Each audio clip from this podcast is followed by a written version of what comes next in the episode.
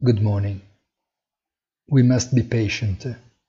That's what says Mary Daly, President of the Fed of San Francisco and a member of the Federal Open Market Committee, confirming that there is still a long way to go. In the meantime, Chair Powell has once again confirmed how much even those who do not want to listen have understood, and he stressed cautiously that even inflation were to derail, the Fed has all the tools to face the problem properly and timely. To paraphrase, it does not happen, but if it should happen, we know what to do.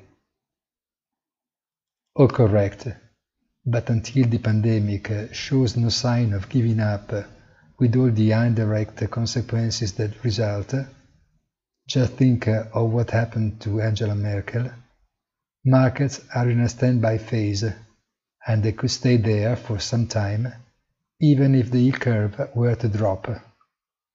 Have a nice day and please visit our site easy-finance.it.